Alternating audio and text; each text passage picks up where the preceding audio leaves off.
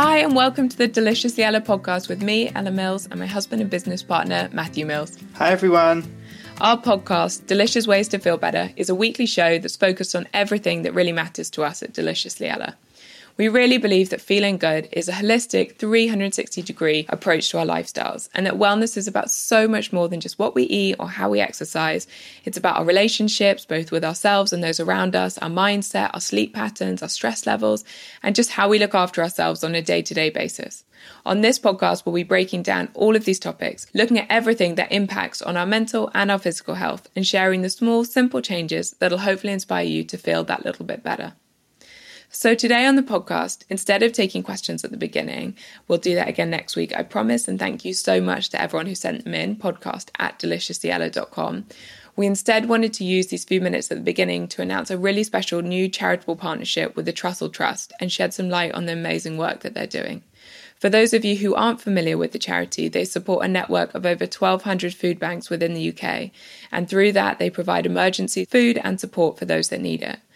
Over the last five years, the Trussell Trust has seen a 74% increase in people who are needing their food banks, and the issue has only got worse since the pandemic started. For context, on average, their network gave out over 2,500 parcels to children every single day of the first six months of the pandemic. At Deliciously Ella, we're going to be working with the team at the Trussell Trust to both increase awareness of what's going on right now and to help more practically as well. We're going to be volunteering our time as a team. We're going to be donating to their work. And the starting point for this is a £1 donation of every one of our mix and match oat bars that are going to be sold on our website from today. And after that, we're going to be looking to do something similar on each bill from our cafe once we're able to open that in a couple of months' time. So, to give you a little bit more information on the situation as it stands and the realities of food banks right now, we've got a short interview with the Trust CEO, Emma Revie, to help you understand where we are. And then after that, we'll be delving into our interview with Fearne Cotton. So, welcome, Emma. Thanks so much for giving up your time to tell us a little bit more about this. Oh, thanks so much for having me and, and also for this phenomenal partnership. We're really, really grateful um, for the support you guys are giving. We're, we're so excited to be working with you, Emma, on what is such an important cause. And I think that the prominence and awareness of food banks has increased enormously. I know, I know for me, and reading this shocking statistic that Ella just read about how there's been a 74% increase in people needing food banks over the past five years. For listeners who aren't fully aware, can you explain um, exactly what food banks do? Sure. We provide three days of emergency food for somebody who's been referred to the food bank for them and their, their whole household. And people will be referred to a food bank from local services based on the fact they don't have enough money to be able to afford the essentials such as food. So, on a normal day, that could be somebody just not having enough money to uh, put together lunch for, for their kids or for the family. They're living with a situation where they're very worried about how they're going to be able to pay for their next meal. And so, in those situations, uh, people will be referred to our food banks. And our Food banks will, as well as providing three days of emergency food, seek to provide as much wraparound support to help somebody in that situation as they can. And in normal times, we would provide a safe space to sit and have a cup of tea and chat about the difficulties that, that people are experiencing and just try and provide some solidarity in, in the midst of those really difficult times. I know speaking to your team last week, what's really important for the trust and the campaign that you're doing to end hunger is for us all to understand a little bit more as closely as we can what it's like really to stand in those shoes and, and hearing a bit more about the fact that so many of the people that come to you are actually also really struggling with more than just that. They're really struggling with things like their mental health, with anxiety and depression. Could you help us understand a little bit more about who who it is that you see on a more day to day basis? Yeah, no, sure. That harrowing statistic that you read out at the beginning about during the first six months of the pandemic, we've been providing over 2,600 food parcels to children every day. And we know that um, almost a third of our parcels go out to children and families with children. But we also see people who are struggling with both their physical health. About three quarters of people who come to food banks are either struggling themselves or somebody in their household are struggling with long term ill health or with a disability. And we also know that over half of the people who are coming to food banks are struggling with mental ill health. And part of that is just the challenge of working out how you're going to get by without enough money for food and other essentials.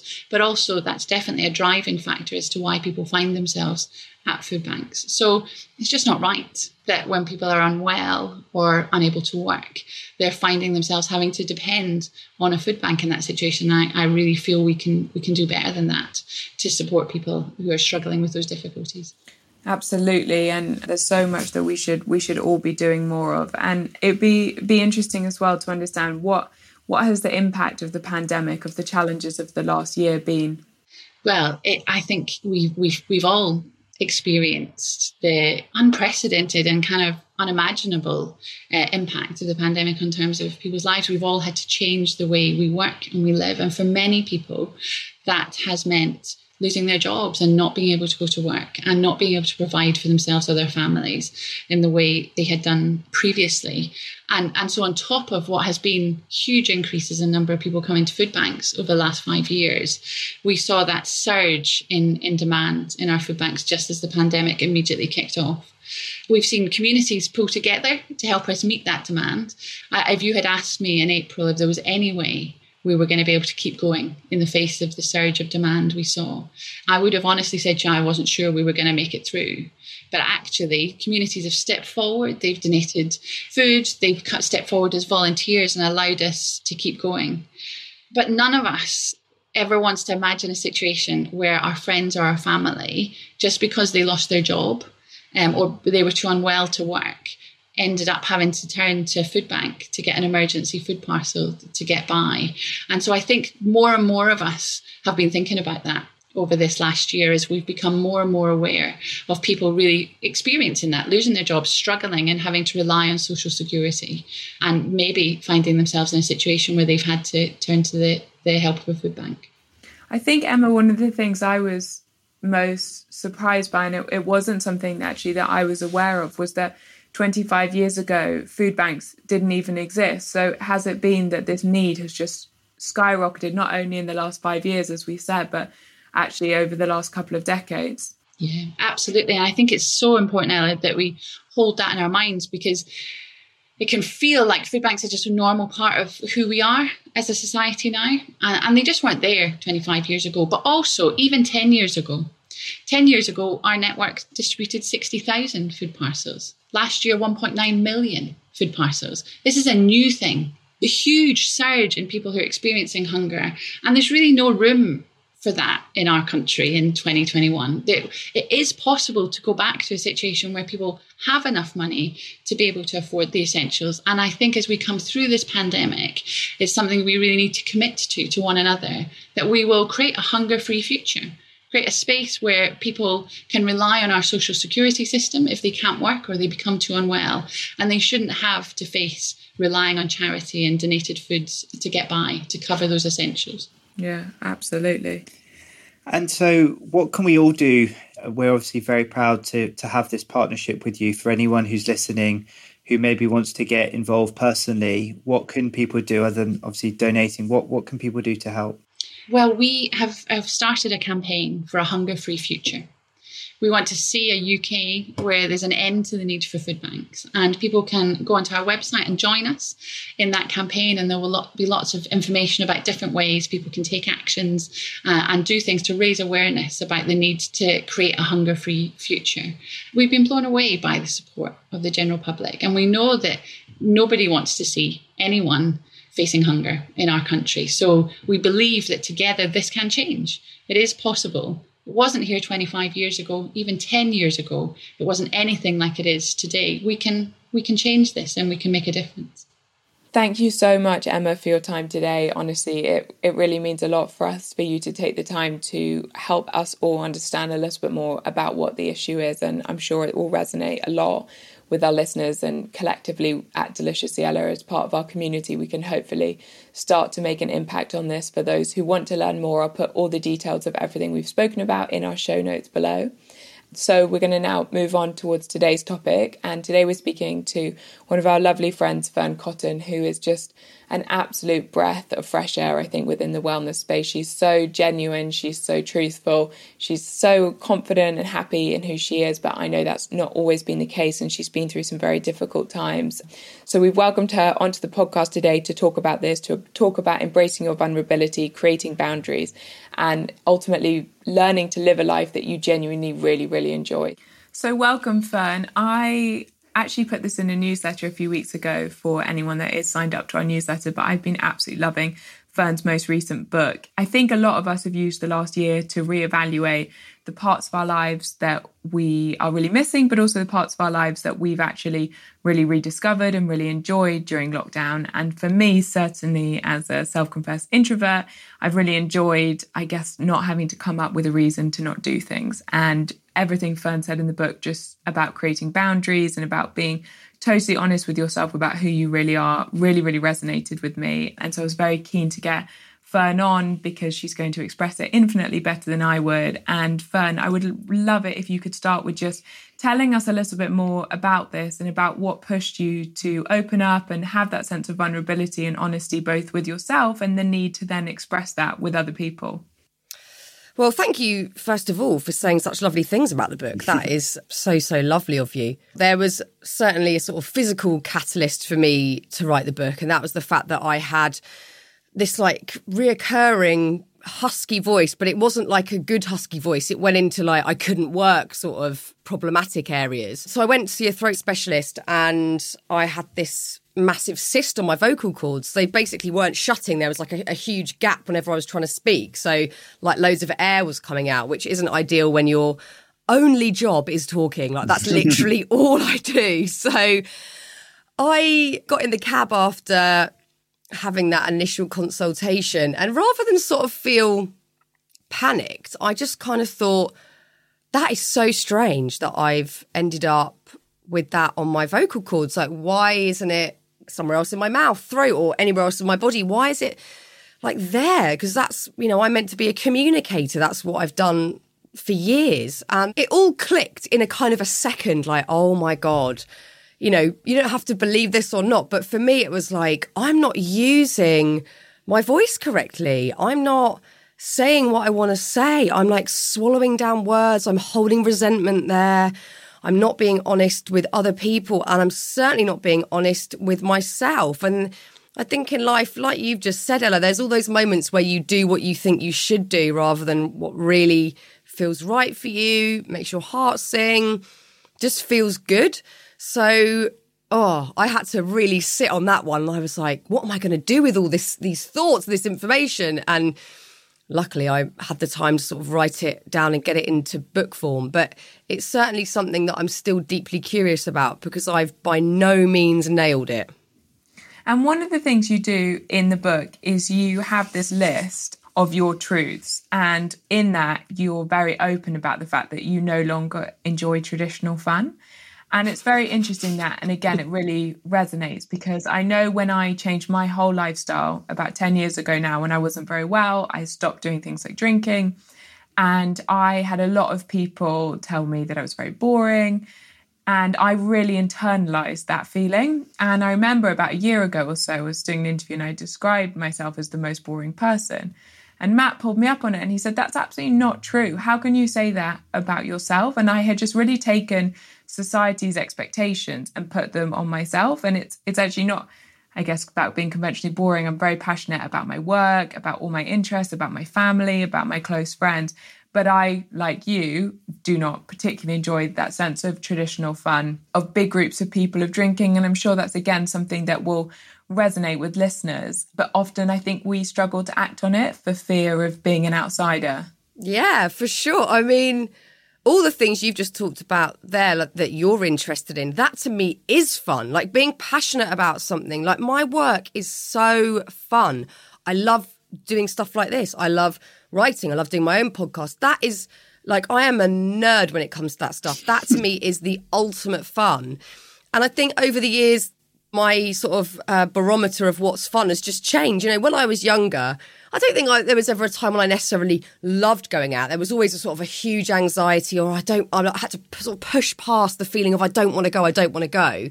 But then there were times when you know I'd get wildly drunk, and like, that would end up in fun because you know I'd dance or meet some random people or end up going back to someone's flat for another party or you know whatever it was. And bits of it were really fun but it's not my natural inclination whatsoever. And i think you do just have to look at what society very recently has told us is fun. Like 200 years ago fun wasn't even a concept of something you would you know, probably aim to do. You just have moments where, oh, some some fun happened there accidentally. There wasn't like a big party unless you were living in like the upper echelons of society. There were no parties. There was no going out and having wild nights out at bars or whatever. It was for such a small portion of society. And now it's so normal that, you know, anyone can have a party. I mean, not right now, but anyone could, you know, in modern day terms, throw a party, go and meet their friend at the pub, have a gathering at their house or flat, whatever. You know, it's very normal, but that was that's so not been the case for thousands and thousands of years. And fun would be more sort of sporadic or it would be pinned upon what you love doing. So I just think it's got a bit warped that, you know, fun has to involve getting really drunk, being really wild, being outrageous. You know, fun for me is quite a small, quiet thing. It's not a big, mm. loud thing anymore. And that I think that just has hit me with age, really. You know, that's just been something I've gone, I can't be bothered with all that anymore. I just can't be bothered. I really know what makes me tick. And I like being at home. I love working. I love my family.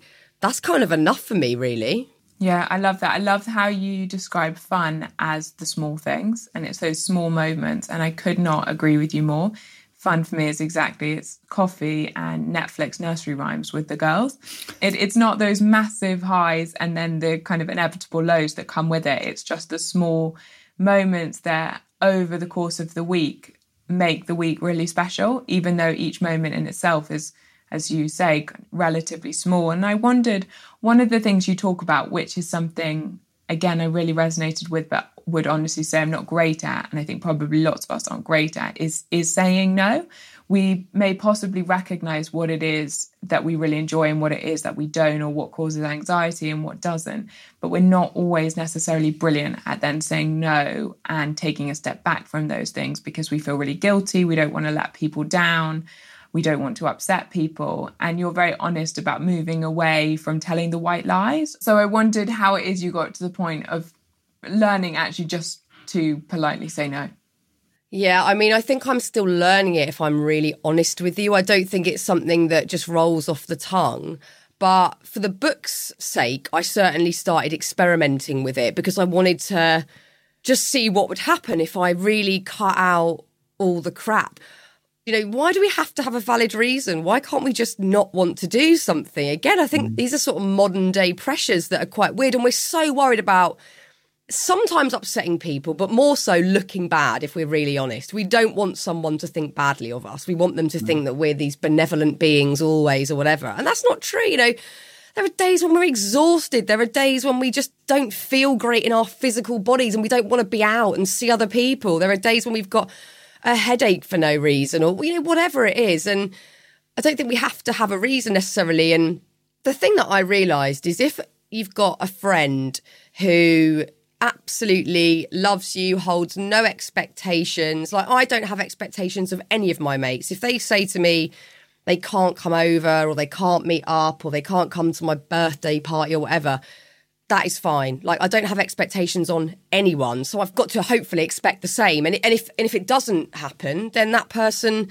perhaps isn't the friend that I thought they were. Mm. And it has happened. Like you know, I have had friends say to me very very few times, but I remember one particular friend being really upset that I didn't go to a party.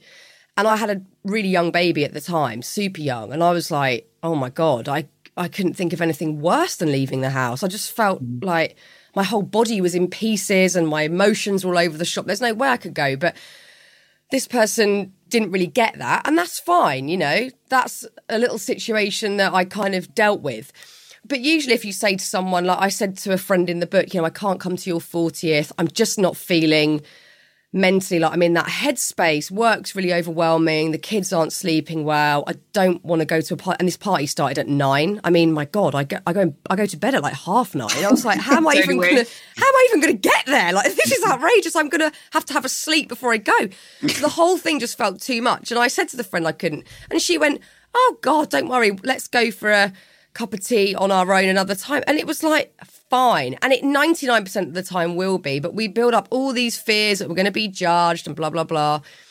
So I'm really still sort of experimenting with that one. But I think I just, again, through experience, probably care a bit less. Yeah, I've noticed it in, in my life as well. I read a, a book, obviously not as, as good as your one, but called Essentialism a year or so ago. And it talks about the same things about how it's so much better than the people who really leave a dent in the world are people who do fewer things really, really well rather than doing loads of things just okay. And I think it really helps just crystallize the things that actually matter to you in your life. And they kind of cascade from the most important of your family and your absolute closest, closest friends, that your purpose in life or your career or whatever it is, a hobby that you're absolutely passionate about. And then so much of the other stuff just gets kind of whittled away as a result. And you feel like you learn where you're irreplaceable, either to people or to professional commitment that you have. And all of this other stuff just kind of dissipates. And I'm sure for most people, it happens as a maturity thing. And I know that it happened for me as well when I felt kind of most secure in myself, I was most happy to say no to things. Whereas when I was really like, what is going on in my life? That was when I was more likely to say yes to loads things, just as a kind of spray it and pray it approach that, that something good would come. But sometimes it can happen through a, a major life event like having kids. And uh, that was obviously a, a huge thing for us. But also, I think it comes from a, a place of personal strength and personal pride as well with, with, with who you are to be able to say no and not worry so much about the judgment that may come on the other side. You're right. Yeah. Like there'll be often times when I'm not feeling good in myself and I'll get offered to do a job or whatever. And I don't know if I'm really that bothered, but I feel like because you're not feeling good in yourself, fear is the first thing hmm. that pops up. And fear goes, oh, don't get cocky. Don't think you can start turning work hmm. down, blah, blah, blah.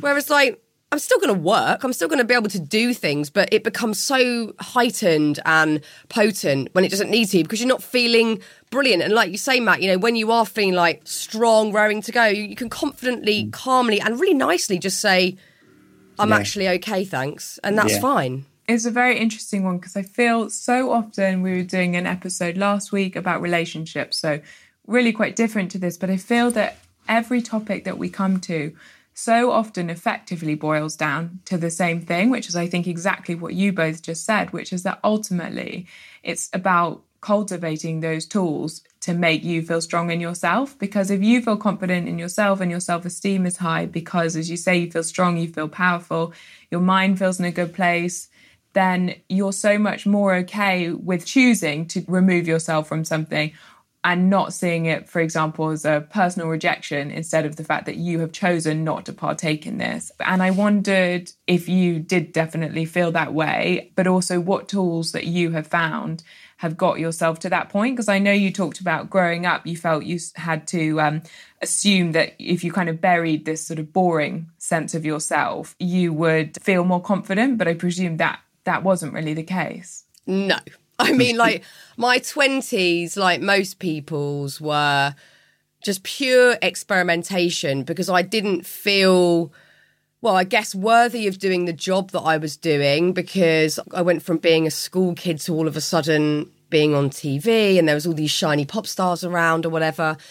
And I just thought, God, you know, I'm just this random kid from the suburbs. I don't have a backstory or anything quirky about me. I'm just some random kid, and everyone else seemed very sort of interesting and curious or whatever. So that was all kind of percolating throughout my teens. And then when I hit my 20s, I've been thinking about this subject so much this week, weirdly.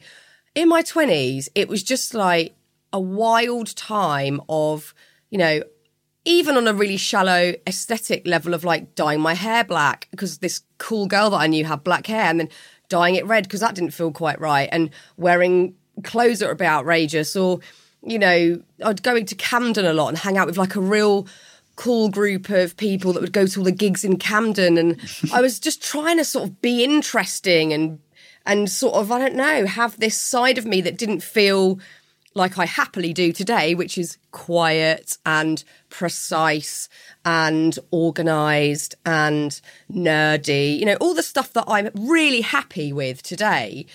I just felt like I had to bury it so deeply. And especially when I was on TV, like, you know, 19 presenting Top of the Pops. It's like, what, you know, I did not have the experience or the confidence to be in that sort of position. So I had to fake it and put the armor suit on to be ready to go, whatever. And I think it's only recently where I've been talking about stuff that I'm deeply passionate about and, and real life that I feel so comfortable. I don't feel like I've got to try and do or be anything. I'm just talking about things that hopefully connect all of us because we're all feeling this stuff. So what I'm trying to do at the moment is love the Fearne that was in her 20s. Because a lot of the time I go, oh God, I can't bear to think about what I was like in my 20s. I was such an idiot. You know, like I think many of us feel that way. Like yeah. maybe not you, because you guys have like smashed it in your 20s. But I was just sort of like a gobby, Larry person in crazy clothes. And I shouldn't even use this language about myself now. I should be like very positive about it. But I'm still in the process of learning to love that version of me because I do feel like an entirely different person. My life is entirely different. My thought process is entirely different. You know, the essence of me is still there. I was driven then. I was, you know, wanting to help then. I was wanting to be a decent friend, etc. But it wasn't coming from an authentic place. It, it sort of when I was actioning it. Whereas now I'm just me. So I'm really trying to like love me in my 20s and it's really hard really I, You know what? Honestly, I I totally resonate with that. I spent from the, about the age of three to the age of 26 dreaming of winning the Open Championship as a golfer. And I used to play loads of golf when I was a kid. And I played professionally for four years after university. And when I stopped playing golf, I had this like huge identity crisis of who am I and what am I going to be now that I know I'm not going to be this thing that I've dreamed of being as a kid. And I stopped playing golf when I was 26 and I went and worked in finance for four years. And the whole time I was just like, I didn't know who I was. It definitely wasn't what I wanted to be doing. And as a result, I was going out lots and hanging out with people that I just didn't really like, but I was just kind of going out for the sake of it. Because I was like, who am I? What am I doing? Yeah, I think in our 20s, we're meant to be experimenting and being a bit mm. wild and trying new things. Otherwise, how do we know what really yeah. works and what really fits? You know, it's hard to just root back to what your intuition is. I think pushing those boundaries in your 20s is really important. And now I'm doing the work as I hurtle towards 40 this year to kind of fix that relationship I have with my past and and mm. you know all the regrets that we carry around with us, mistakes that we seemingly made, whatever. I think it's tough, but it's really essential to like properly do the good work now. And I think it's really interesting talking about the introvert thing because I don't think anybody out there would assume that I'm an introvert, but I'm a huge introvert. I mm. love being at home. Writing is, you know, probably my favorite part of my career now because I'm just on my own.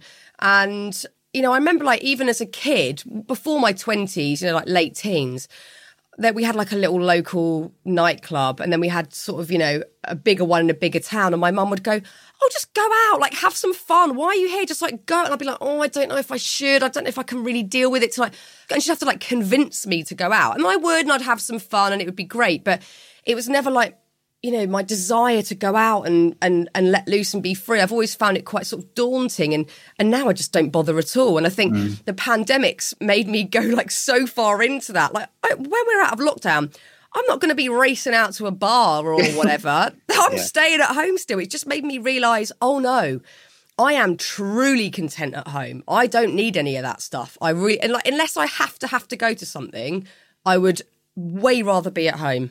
I used to really question that with myself. Am I not going because I'm too fear driven?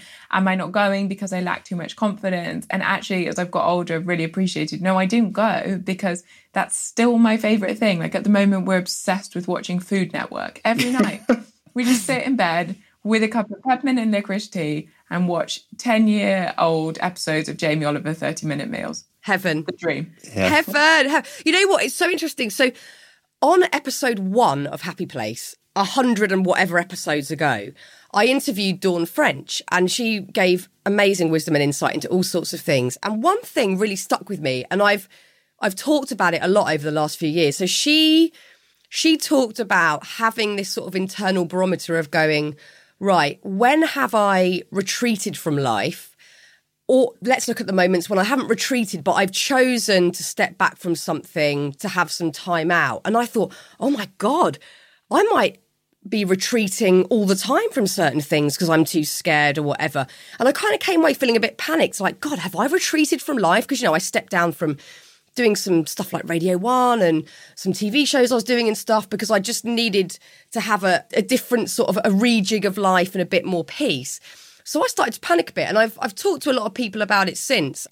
And actually, one of my friends said the other day, well, even if you are retreating from life, this is a neighbour of mine, Owen, is a psychotherapist. He's a super smart, brilliant person. He said, even if you are retreating at times in life, why do you think a retreat's called a retreat? You know, a retreat is to step back, take stock, do some self care, whatever the hell you want to call it, until you feel energized and ready to then step back into whatever it is that you were doing or want to pursue or do. So I'm really interested in that. And I think, you know, Dawn brought up such a brilliant point of looking at God, when have I properly retreated versus when am I stepping back to actually take stock of things here? And it's something that it plays on my mind quite a lot. But I think more often than not, I don't think I'm I'm totally retreating. I am doing that sort of step back retreat to gain some energy and momentum to then hopefully carry on doing some good work. Absolutely. I guess, and that's how I see it, is it trying to decide, is this a very conscious choice? Because I genuinely feel that myself, my work, my family, the things I really care about will be better from me saying no and not doing that. And I'll be a better wife, mum, business owner as a result. Or am I saying no because I'm scared? And there are certainly lots of times that I say no because I'm scared. I'm scared to put myself out there. I'm scared to put myself forward. I definitely do, which I guess sometimes may seem ironic for a personal brand in some ways. But I definitely do have that self consciousness and that low self esteem at points to put myself out there. But I'd say 90% of the time it's a genuine, I just don't want I've to do always, it. I've always noticed that as a huge sign of strength of you. And it's one thing that I admired so much when we first met is how happy you were just to say no and like, this is what I like doing and I'm cool with it. And so you always felt that you were kind of wise beyond your years in that, whereas I definitely was not the case. Oh, thank you. Well, it's funny, isn't it? Because sometimes, you know, you people that do a lot and say yes to everything, mm. you could be fooled into thinking they're super confident, they've got it sorted. But some of the time, they're saying yes to all of those things and, and doing everything because they're trying to build up their own self esteem or distraction from feeling crap, you know, just distracting themselves from dealing with the stuff that's Yeah. lying beneath the surface. So I think it's really interesting to look at that. And I also agree, you know, my brother's a person that's really really chilled, really calm, really good at just saying, no, don't want to do that, or I'm not doing this. And he's fine with it. So I mm. have to really look to people like that and go, what would my brother do, or whoever else I know that's great? Because I might just go, oh, God, yes, before I even have thought about it. And then I think, oh, I don't want to bloody do that. I don't want to do that. I want to watch This Is Us with Jesse on the sofa. I don't want to go and do that thing, you know? So I've got to really pause, I think, first. Pause before I say yes or no. We love This Is Us, by the way. We ah, Oh. are utterly, Best show ever. utterly Best show obsessed with ever. Where are you at? What series? We've you just we we're fully up to date, so we've watched the Oh, most recent God. episode. We, I just cry in every episode. I look over at Ella and she's not crying. I'm like, are you literally made of stone? Like, what is, what is wrong with you? I cry at all of it, all of it. I'm only on series two, but I literally the other day I watched an episode, and I was like, I was inconsolable. I was heaving, and Jesse was like, "What is wrong with you?" I was like, "It's just bringing up some deep pain for me, and I'm just working through it." I love that show. It is absolutely. My mum passed away almost three years ago now, and so I think them dealing with the whole emotions of a parent dying. I'm much older than they are when it happened, but still, it does. It just absolutely That's brings it all up. It's absolutely amazing. I love it. Yeah, it's Beautiful. been our show of the year for sure. And I know in terms of the busyness, you you wrote about that quite a lot about sort of running away from truth and authenticity and hiding it in busyness.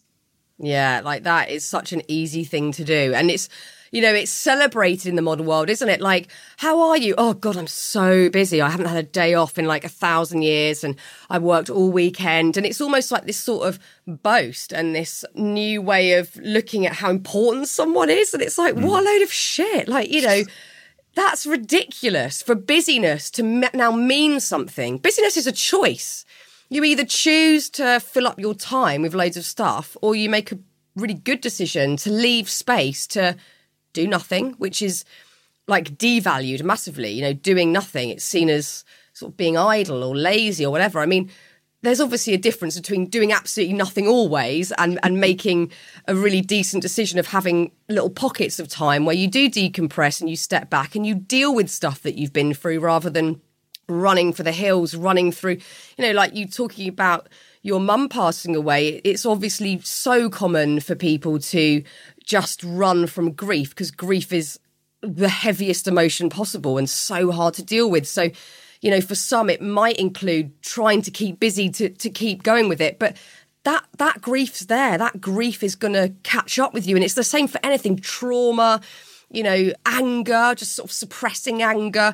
We can busy ourselves and suppress anything. Like that's I think kind of, you know, modern day human inclination is to just bury big emotions rather than I think probably a, a, more Eastern way of dealing with things might be, you know, to to really feel what's going on, to deal with the emotion, to work with it, to to work through it physically or verbally or whatever and and to sort of have maybe ceremony around it or whatever, even if it is sort of anger, sadness, whatever. And, and I think we just try and go, oh God, no, quick, let's just keep moving, keep moving.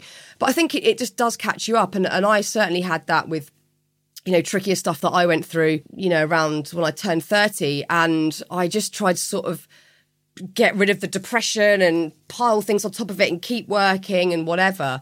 And it's only really now, sort of 10 years down the line, that I'm really picking it all apart and like looking at it and checking it out. And, you know, I think if you ignore something that feels heavy or dark or just something you don't want to look at, it actually makes it bigger because it's like this sort of monster in a cupboard over here.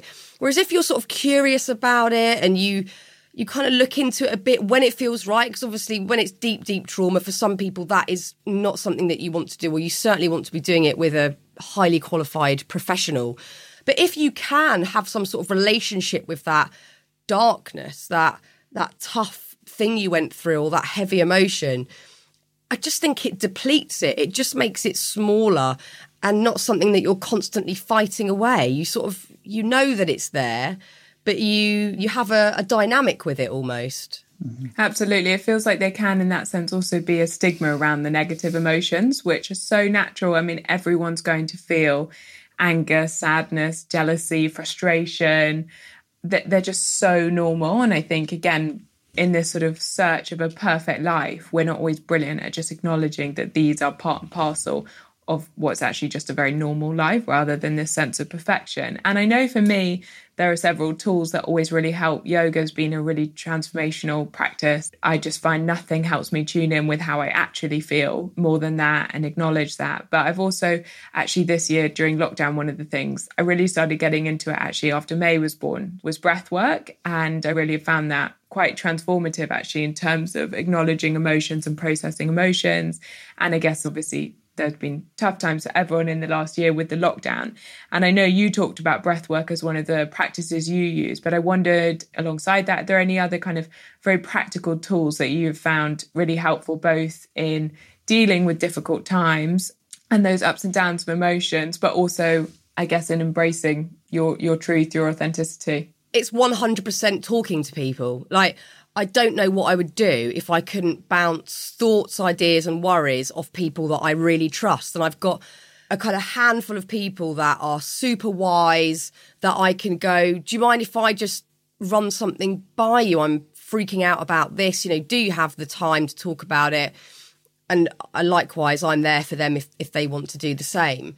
And that just for me gets everything into perspective because I'm someone that can definitely catastrophize, go off on some spiral of angst and panic, making something that was seemingly mediocre into like, you know, just ridiculousness. And part of that is narcissism, like making something not about me completely my fault. Oh my God, I've created this huge, awful thing a million miles over here because I had this thought or this thing that hmm. I, you know, I'll just snowball something and take too much responsibility on for everything awful that's happening and think it's all my fault. That's one of my go to sort of catastrophizing things. So if I just talk to someone else and say, God, I'm a bit panicked about this, or this really made me feel awful the other day, and I'm sort of self loathing a bit, which is obviously one of the most destructive things that we mm. can do. Not only for ourselves, this is for then like connection with others and being in a supportive group to your friends and family and, and then being helpful further afield. You know, you've got to be strong for that sort of stuff. So I think talking to other people has just been, it still is like daily the best thing I can do. If I feel panicked about something and think, oh, I won't trouble Jesse, I'll just go to bed and hope for the best. I know that is like not a good idea. So like the other night I was really worrying about something from like years ago and I just said, "Oh, I just this like guilt's come up and this self-loathing and can we talk about it?" And he just sat and we talked it through and he kind of after slightly heated discussion got to a place where I felt much better about all of it. And I just think it's it's the best thing we can do is just talk to other people because that thing that you think is so weird and freaky and awful about yourself, or that thing that keeps you up at night that you did 15 years ago, you wish you hadn't done, or whatever, your best friend's done the same. Your, your mum and dad have experienced the same. Everybody, like Beyonce, she's felt all this. And this is the thing about social media. We think, oh my God, look at these perfect people who have got, you know, nothing wrong with them or going on, or they have never made a mistake or whatever. It's bollocks. We know it is. like everybody has done terrible things and brilliant things. Everybody has lied and cheated a bit. Everybody has made mistakes. Everybody has regrets. But social media wipes all of that clean and just makes it look like, oh, look at that lovely, perfect little life. And I think that's why talking to people just breaks that all down, just dismantles it in one fell swoop. So yeah, it's definitely talking to people. I think it's it's such a relevant point, as you said, is that it's so easy to look at other people and it's so easy to think they have this sense of perfectionism, which obviously doesn't exist. It's a kind of completely implausible and undefinable concept as it is, but it's very, very easy, especially when you're in a more difficult place to to look at it. And that's why I love the medium of a podcast. That's where Happy Place is so brilliant. Your podcast, I think there's so much in just being able to have a genuine conversation and be able to share, as you said, normality, which is ups and downs and, and all the emotions that are associated with that, rather than just this totally, as I said, implausible sense of perfect happiness day in, day out. Mm-hmm. Yeah, it's destructive. Like for all of us, it's it's not good. And Fearne, we just can't really thank you enough for your time today. I think that people really, I'm hoping they'll have been able to take so much from this. You said just ultimately normalizing emotion and honesty. And as we hopefully moving into more normal way of living, that we'll be able to take some of these learnings of ourselves that I think we've all had a bit more space to unpack this year forward and also be more compassionate to other people when they want to say no to us. Yeah. But I wondered if there was one thought you wanted to leave listeners with, one tip or one way of reevaluating what what matters to you, what that would be. Well, I think in in context of what we've talked about and with Speak Your Truth, I think the thing that you have to remember, and I and I remember once hearing Brené Brown say something really similar. You know, speaking your truth isn't always going to be easy, and it also means that the people around you might occasionally feel a bit pissed off, but that is still so much better than just living your life not saying what you want and I'm not talking about haphazardly having a pop at people or whatever, but saying what really feels right, which is usually coming from a really, really good place. It's so worth, I think, taking the risk. And if other people seemingly don't like you speaking your truth, that's usually got so much more to do with them than it has you. So I think it's worth a try, even if it feels scary. I think the liberation and the knowledge that you're working from a place of intuition, which is coming from a good place, I think it's worth it. Yeah, I totally agree. Love that.